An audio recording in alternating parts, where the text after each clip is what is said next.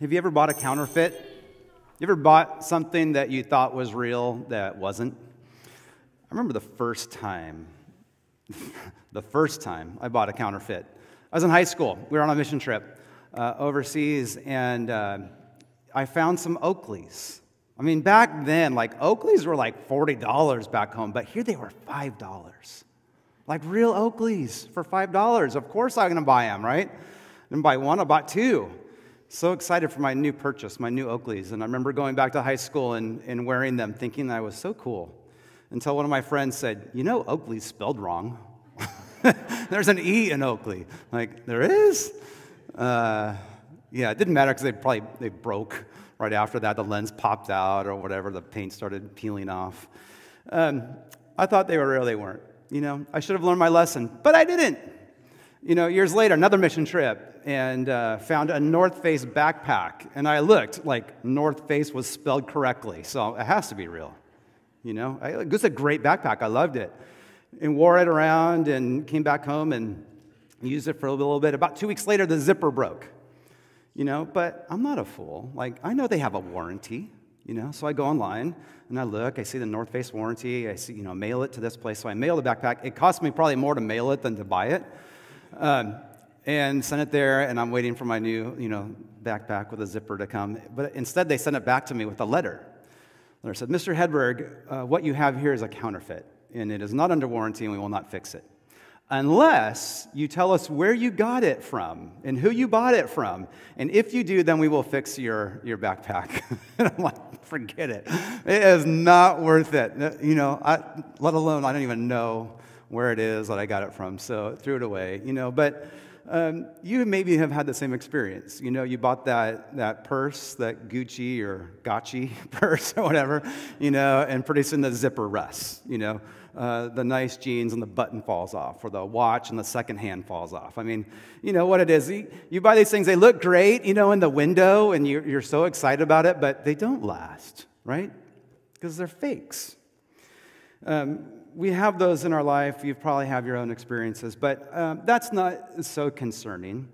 What's more concerning is what John is writing about in this letter that we read just a minute ago, uh, more about the spiritual counterfeits. Uh, that's way more important, because in his church, he's having people that are coming into the church saying, you love Jesus? I love Jesus, right? We both love Jesus, but But let me, let me show you something that you might like even better. Like, this Jesus that I have here for you, I want to sell to you, he's even better. Like, you get all the benefits and none of those other things. You don't have to serve in Mexico on the weekends or things like that. Like, my Jesus that we have here, it, it's better. It's a counterfeit. It's fake. And John is wanting to make sure that his people know the difference, that they don't fall prey to a spiritual counterfeit. And that is why we are teaching this today, too, because it matters for us that there are counterfeits around. People say, hey, come, come look at this Jesus, and you just add on an extra book, and you've got the whole thing, or you just add an extra baptism in our church, and you've got the real Jesus, or whatever it may be, it's around. And as John is concerned, and for us, we have to know the difference. John's writing this letter, and he's, he's not teaching them this is what a counterfeit looks like. He's reminding them of the truth. He says, this is why I'm writing you. In verse twenty-one, he says, I do not write to you because you do not know the truth, but because you do know it, and because no lie comes from the truth. He's saying, you know the truth, but don't forget it. Or it's like you're on Thanksgiving dinner, you know, you're with the family, you're with grandpa, and somebody brings up the war, and you're like, you're like oh, I know what he's going to say. Here he goes, and you can see the glimmer in his eye, and he's like, I don't want you grandkids to ever forget. You know, freedom is not free. And he goes on and tells the story that you've heard a hundred times, but it's important that you don't forget these things. John is saying, do not forget the truth that you've been taught. Don't forget it. He says in verse twenty-six, I'm writing you these things to you about those who are trying to lead you astray. All right, he's saying, there are people out there that are trying to lead you astray, and you have to know what they look like. You have to know what to look for. Again, like a, a great mom who's teaching their young kids that just everybody with candy is not good, right? You see the van, you see the person with the candy corn, don't go to them. Right? You see them with a puppy, they're not, they're not all altruistic. That there's evil people in there, you have to know what to look like. And, and stick close to me. So I'm writing you these things to remind you the truth, so you know what to look for, so you won't be led astray, so that you will remain in the last day. And that's the important thing, that we remain in Christ. So why are we teaching this? Is because I want you to remain. Right? There are things that distract us, things that, that draw our attention away. So whether it's an, a, a, a counterfeit gospel or a, a counterfeit world like Daniel talked about last week, there's so many things that can take us away. But the important thing is we remain. We remain in Christ. Because it says He's coming. He's returning. And I don't want you to be embarrassed. I don't want you to be ashamed that you departed from the faith, but stay and remain.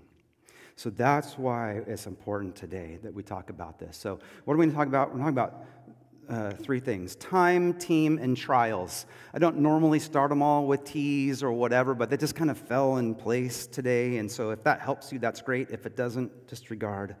But we'll talk about the times that we're living in, the team that we're on, who are we a part of, and what are the trials that we face, and how do we endure those? Okay?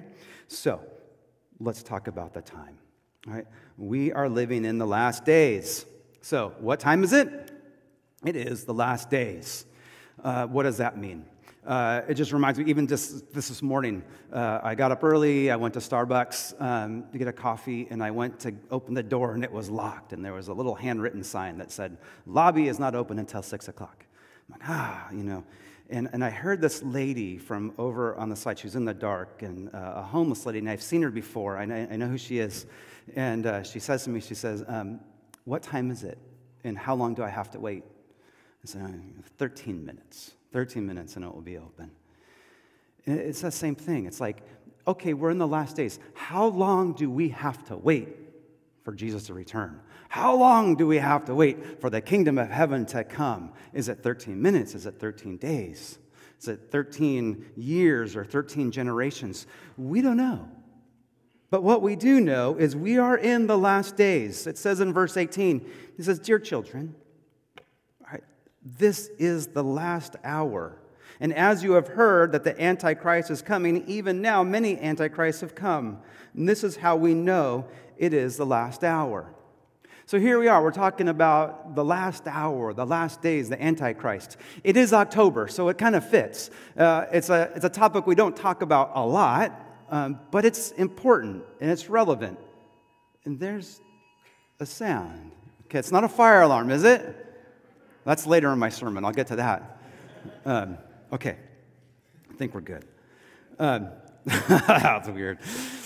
All right, is, he's saying, it's the last hour. What does that mean? If you've been in church for some time, and if you've read your Gospels, you, you've heard these words before, right? Uh, there's several of them, the last hour, the last days, uh, the present age. And so let me, let me just kind of walk you through a little bit of that. Some of it is kind of the writer, what they prefer, right? Um, so don't get so caught up on like oh, the, the right phrase, but But there's a few things. I mean, Jesus, when he's here on earth, he says, this is the present age, okay? This is the present age that we're living in. And um, he said, when I return, when I come back, it will be uh, the, the, the future age, right? But right now we're in the present age. So he talks about this. Okay, wait, that's present age, right?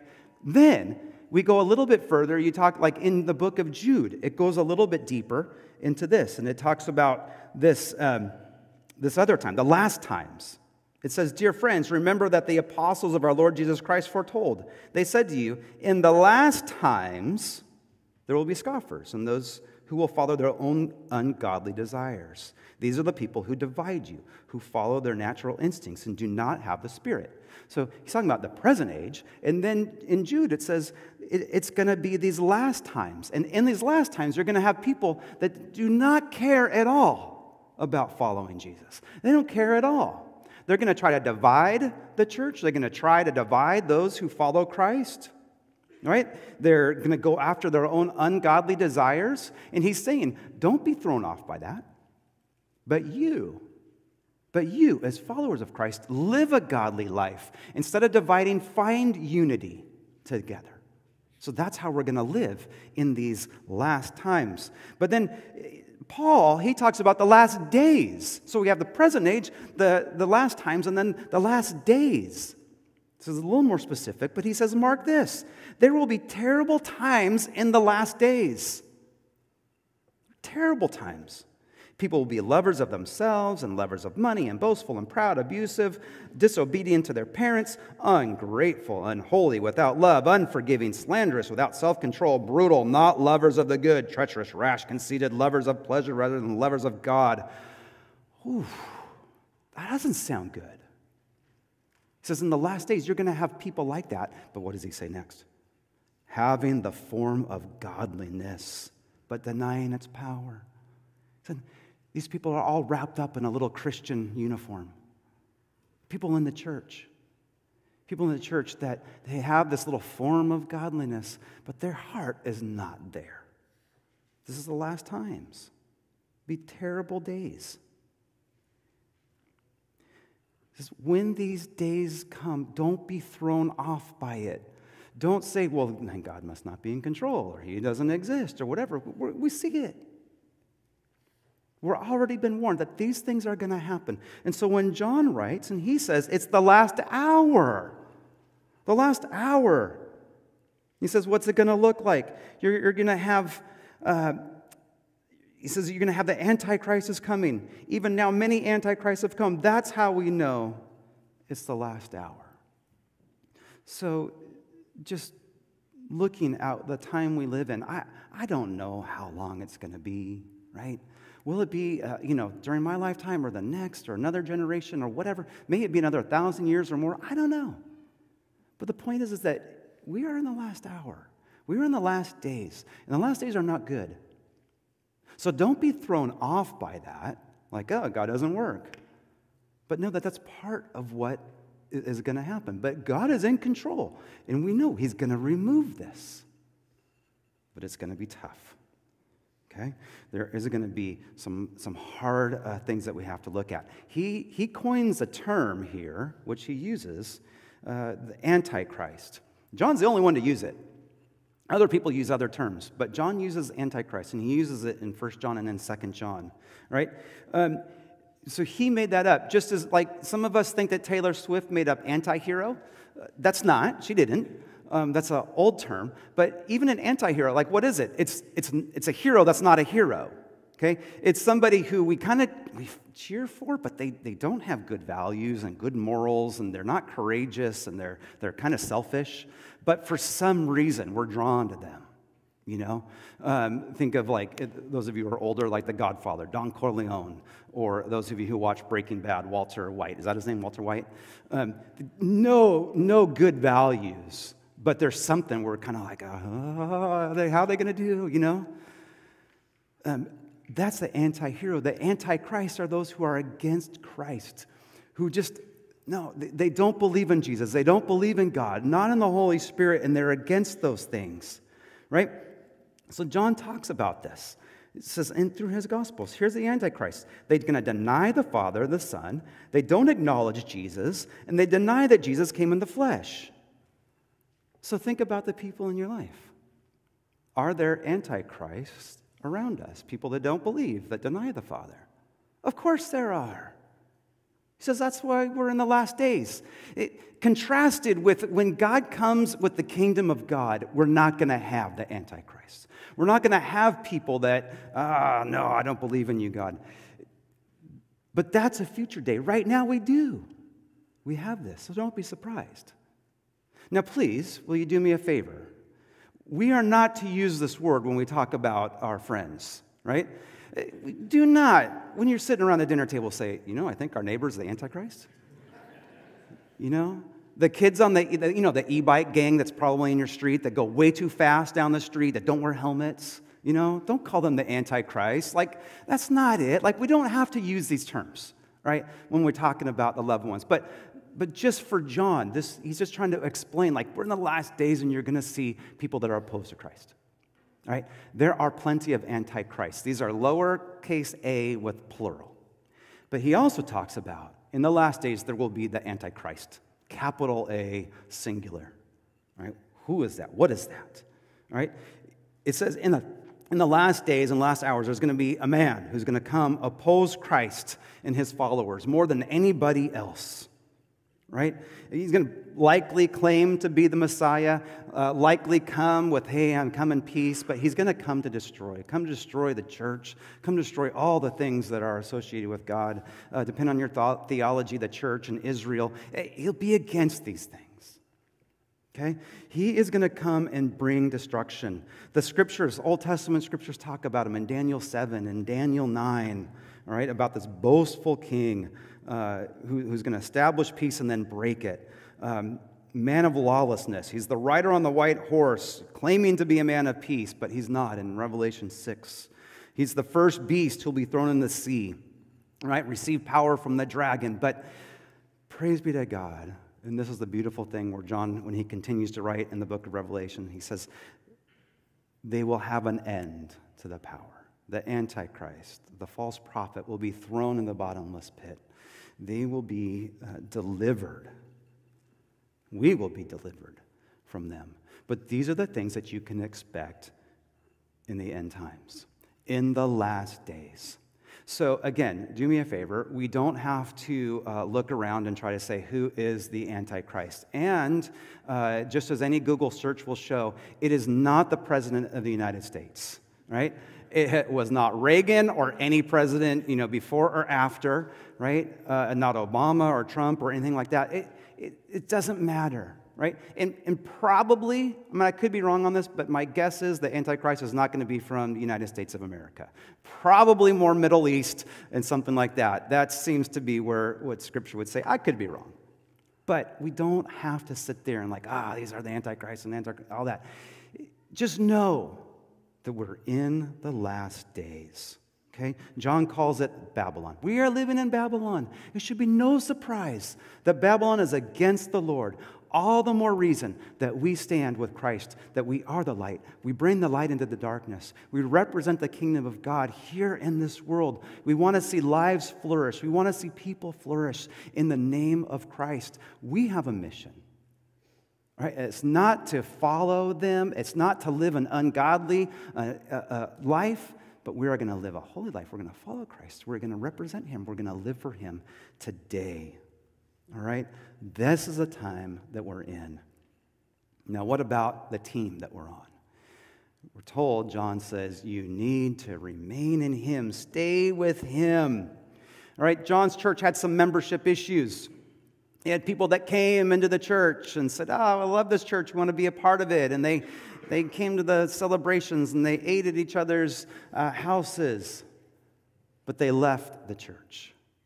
And they didn't leave the church. I gotta like make a, a statement, uh, a kind of phrase. They didn't leave the church just to go to another church that, that was closer to their house or another church that had a better youth program or whatever. We're saying they left the church. They just left, all right? People that came in, they, they worshiped here. They said, oh, we're all brothers and sisters, but they had no relationship with Jesus. They did not desire to know him or love him or worship him or follow his example.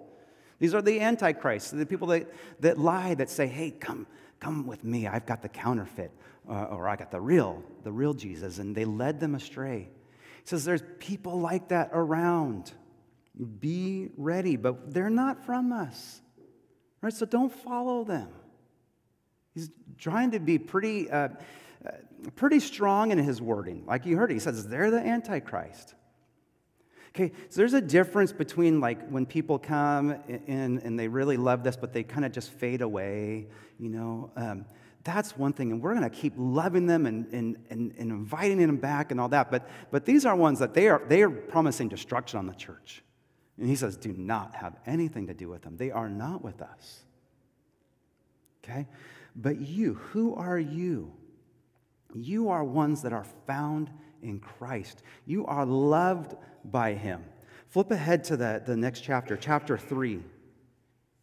Right? Chapter three, verse one. It's almost like as as he is talking about um, the, the kind of the situation, he almost gets like just caught up in this, in this beautiful act of worship. He's thinking about the Antichrist. He's thinking about those who have come and they have gone. But then he thinks about those who remain. And he says, look at this. Verse, chapter three, verse one. See what great love the Father has lavished on us, that we should be called children of God. And that is what we are. It's, it's like, what a, a beautiful statement. And I hope it's one that you sit with and you meditate on. See what great love the Father has lavished on us. Uh, the original wording is like, it's almost like this is, this love is out of this world. All right, it's, it's not from this world. You're right, it's from the Lord, it's from God. And he's given this beautiful love to you and me, to his children. He's lavished it on us, not just sprinkled it on us, or not just poured it, but like lavished it on you. That you should be called the children of God. Right? We love titles, we love labels, you know, calling people different things. Um, but this is our, this is not just a title, this is our identity. The children of God. It says the, the world doesn't know us because it doesn't know Christ, but, but Christ knows you. He knows your name, and he loves you, and he's called you into his family.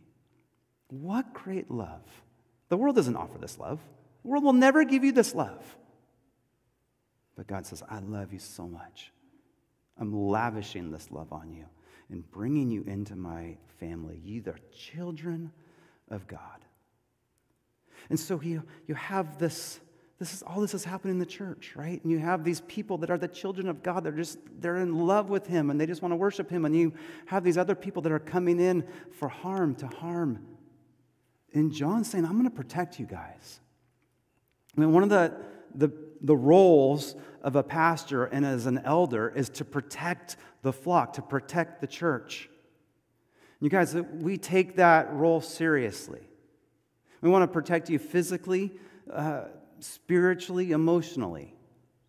And so we have a security, a safety and security team. Even right now, as we're in here, they're walking around the buildings, making sure everything's right, everything's good. You know, there's nothing weird going on out there. And if there is, they'll address it so that our, we and our children can worship. Right? Like I said earlier, like it, we, we're going to take fire alarms seriously. And I hope that wasn't a fire alarm because that would shoot everything I'm saying in the foot. But, um, you know, I don't, I don't ever want to have a fire alarm go off during our service. But if it does, we're going to be safe. We're going to evacuate, right? Um, we have an A E D defibrillator out here if we need it. We're, we've got that. We've got a trauma bag. We, we have, we're prepared as, as well as we can be to, to provide a safe place. We live scan all of our volunteers. All of our volunteers will go live scan because we just want to do our due diligence to make sure that the people are with our kids and with our families are, are safe, right? I mean, as much as we can do that, okay? Um, we're going to keep doing those things. Uh, theology, right? We, our elders, our pastors, we know our theology so that we know what is real and what is fake. And when something that is fake comes in, we want to address it. And we, thankfully, we haven't had to do it many times, but we have. Right, to protect our flock. These are, we're going to do these things and more. We're, we're trying to be transparent and open and honest. We don't have anything up our sleeves. We're not trying to hide anything here. We want you to, to feel like you're a part of this, right? We're all a part of this. We want to share the power. We're not trying to hoard it and keep it. Like, we believe in this church that this is something we share, right? We're brothers and sisters together. We want to treat each other that way. This is all a part of just how we protect and we care for you. I hope you feel it. And we're going to get better as we keep going, but it's important that we do what we can to protect the children of God, the family of God that God has brought here. And so that's who we are. Stay in this team. Remain, be in Christ. So we talked about the time. We've talked about the team. Now the trial, all right? Do not be led astray from the truth. There are many things that will pull us away. Life is not easy. This is hard. There's a lot going on in our lives all the time. There's many trials, but stay and remain in him. He says in verse twenty, he says, "But you have an anointing from the Holy One, and all of you know the truth." Right? You who have been in Christ, you who said, I, I have given my life to Christ, you have an anointing. Okay? What is an anointing? We don't really do anointing in our culture. But anointing would be pouring oil over one's head and just like, just drenching the oil. And that was done for uh, certain people at different times. Um, once you get oil in your head like that, it's really hard to get out. Right? It stays there. I, I identify, you kind of identify with it. When I was young, I would watch my mom, you know, get ready, and uh, she'd curl her hair, and then she'd get the Aquanet, you know, and just spray that. And so there, I remember there was one age, uh, I don't remember how old I was, but I, I just thought I needed some, like, hairspray in my hair. So I grabbed it and just... The problem was it wasn't Aquanet, it was Right Guard. My dad's Right Guard spray. You know, my hair was like oily for like a month, you know. Like, you, once that gets in there, man, you can't get that out, you know. Not back with eighties shampoo anyway. But that's the closest I had to an, an anointing. But we, you, we've been anointed, right? When you came to Christ, you have been anointed. And he, he talks about what's the anointing that you have. It's not Right Guard or anything like that. It's better. It's God's Word and it's God's Spirit. Like God's Word and His Spirit, that's our anointing. The, God's Word, the objective Word that we have, that we can read, that we can study and highlight. We have this. But we have God's Spirit, probably more subjective, uh, working in our lives and leading us towards a, a righteous life. In verse twenty-four, chapter two, verse twenty-four, it says, "As for you, see what you have heard from the beginning remains in you. And if it does, you will also remain in the Son and the Father." He, speaking of the gospel, what, what brought you into this relationship? What brought you into the church? What brought you into the family of God? The gospel. If that's what brought you in here, keep that. Sometimes we think about the gospel as the thing that brings us into salvation, but then we can kind of leave it. But no, it's the same thing. What brought us into the relationship keeps us. We know, if we remember like the gospel, like God has created this world, He's loved it, but we sinned against Him, right? I've sinned against Him. And there's nothing I can do to make myself right with God. But God gave us His Son, Jesus Christ, who lived a perfect life, who died on the cross for us, who's the perfect sacrifice to take away sins, and that through faith we can enter into this relationship. We can be a part of God's family. And then we know how much we're loved by Him, right? We just talked about it. How great the Father's love that He's lavished on us, that we be the, ch the children of God. We experienced that kind of love. And that brought us into a relationship, but that keeps us in this relationship. So don't ever think the gospel is something that we just kind of leave behind once we're, once we're in the faith. We live in it. Maybe some of you have heard the phrase like, preach the gospel to yourself daily. All right, what does that mean? It means like, to me, like, yes, I'm a sinner. I keep sinning. I, sin is part of my, I try not to. I'm trying to crucify that flesh, but it still creeps in. But more than that, I'm a forgiven saint. I am loved by God. He loves me so much, and He brought this, and he's, He wants me into this relationship. I don't have to live in shame. I don't have to live in guilt because that has been taken away. There's no condemnation to those who are in Jesus Christ. I have peace with God. Preaching the gospel to yourself. What started, stay in it. Keep in it. You've been anointed with that gospel. Don't let it move away. He says also, you've been anointed with God's Spirit. In verse twenty-seven, "As for you, the anointing you received from Him remains in you, and you do not need anyone to teach you, but at His anointing it teaches you about all things. And as that anointing is real, not counterfeit, just as it is taught you, remain in Him." Uh, I think every commentator that I read agrees this is speaking of the Holy Spirit. The Spirit is, is comes into us. It's that deposit that we receive that is, is living in us. And that, that Spirit is the one that's leading us towards Christ, and it's speaking to us, and it's teaching us. The question is, as part of our maturity, as we grow in faith, that are we hearing the Spirit? Are we paying attention? Do we know the Spirit's voice? There are times that the Spirit speaks loud, right? That you, no matter what you're doing, you're listening to Beyonce or listening to your True Crimes podcast, that when the Spirit speaks, you hear it and you're like, oh, I hear you. But in my experience, more often the Spirit is pretty quiet. It's a still small voice, right? And we've got to be, we got to like train ourselves. How do we listen to the Spirit? There's a, okay, I am not on TikTok. I never will be. I'm too old. So, youth, you're welcome. Okay, I'm not going to invade your space. But I listen and I read and I, I've, I've heard the, the latest trend on TikTok. And you can say that was so old. That was so like three weeks ago or whatever. But, um, and it probably is, right? But they're talking about it now. It's, it's, um, It's the silent walking. This is the latest TikTok health craze, whatever.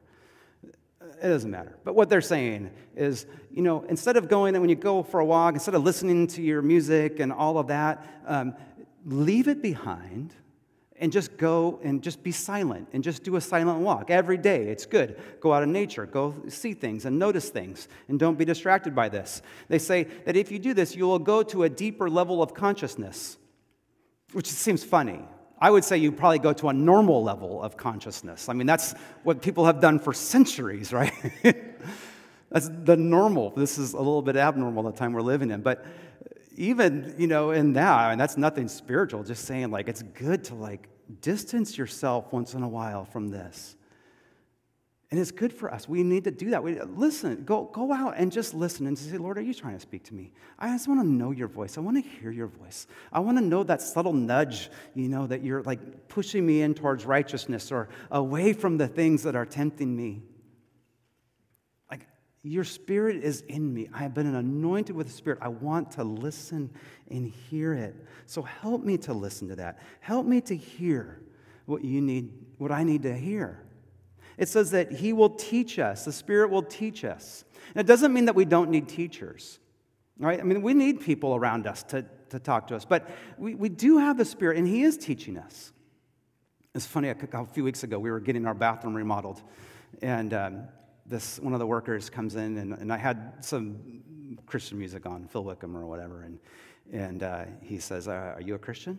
I hear your music. I said, yeah, I am. He says, oh, I, I, I, I used to go to church. And all that, I don't do that anymore. Like, I just have, just I just listen to God. He just speaks to me. I don't need anybody else to speak to me. And then and he just gets really passionate. He's like, I hate preachers. I hate preachers. I mean, they just lie, and they just talk and talk and talk and talk, and they don't teach me anything. And man, I, you know, I, you know,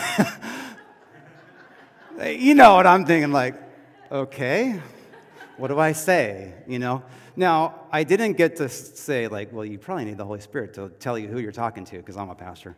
Um, before I could say that, his, his partner, who was, I think, his boss, and very annoyed with him, was like, get back to work. Come on. And so I never got to say that and all that. But it, it just reminded me, like, there's people out there like, yeah, we don't, I don't need any of that. But just because we have the Holy Spirit doesn't mean we need, we don't have people around us to help. Right? We need the people that keep speaking into our lives, but we do have the Spirit, and we have God's Word, and we have this church community, our brothers and sisters, all of these things to help us know the truth, to stay in the truth, to not be led astray into counterfeits, to not go into the world, but to stay together and love each other and help each other and encourage each other and support each other. We need this. But I'm afraid in our day and age, in these last days, we're very isolated, and we think, oh, I just have a, I have a, a Bible, I have the Holy Spirit, I have a few podcasts, I don't need people. But John, remember, he's writing to the church. He's saying, you are the family of God. We are the children of God. We have each other. We are to remain with each other, and we're going to be centered on God's Word and with his Spirit, and together that we're going to keep our eyes on Christ. He ends us with saying, and in verse twenty-eight, and now, dear children, continue in him so that when he appears, we may be confident and unashamed before him at his coming. He is coming. When? I don't know. And he will appear. I believe that. And I want to be confident, and I want you to be confident. I don't want anybody to be ashamed that when he comes, we are not with him. we are not walking with him. So there's a lot of questions, right, on how it'll happen and when and where, all that. I don't know. But here's what I know, that we are in the last days. And there are imitations, and there are counterfeits, and there are antichrists around. We just be aware of that, right? They look great in the store window, but they're not the truth. They will fall apart, and they will break, and they will shatter, and they will leave us empty. But we do have the truth. Jesus says, I am the way, the truth, and the life. No one comes to the Father except through me, not the counterfeits. We have the gospel. We have the Spirit. We have each other.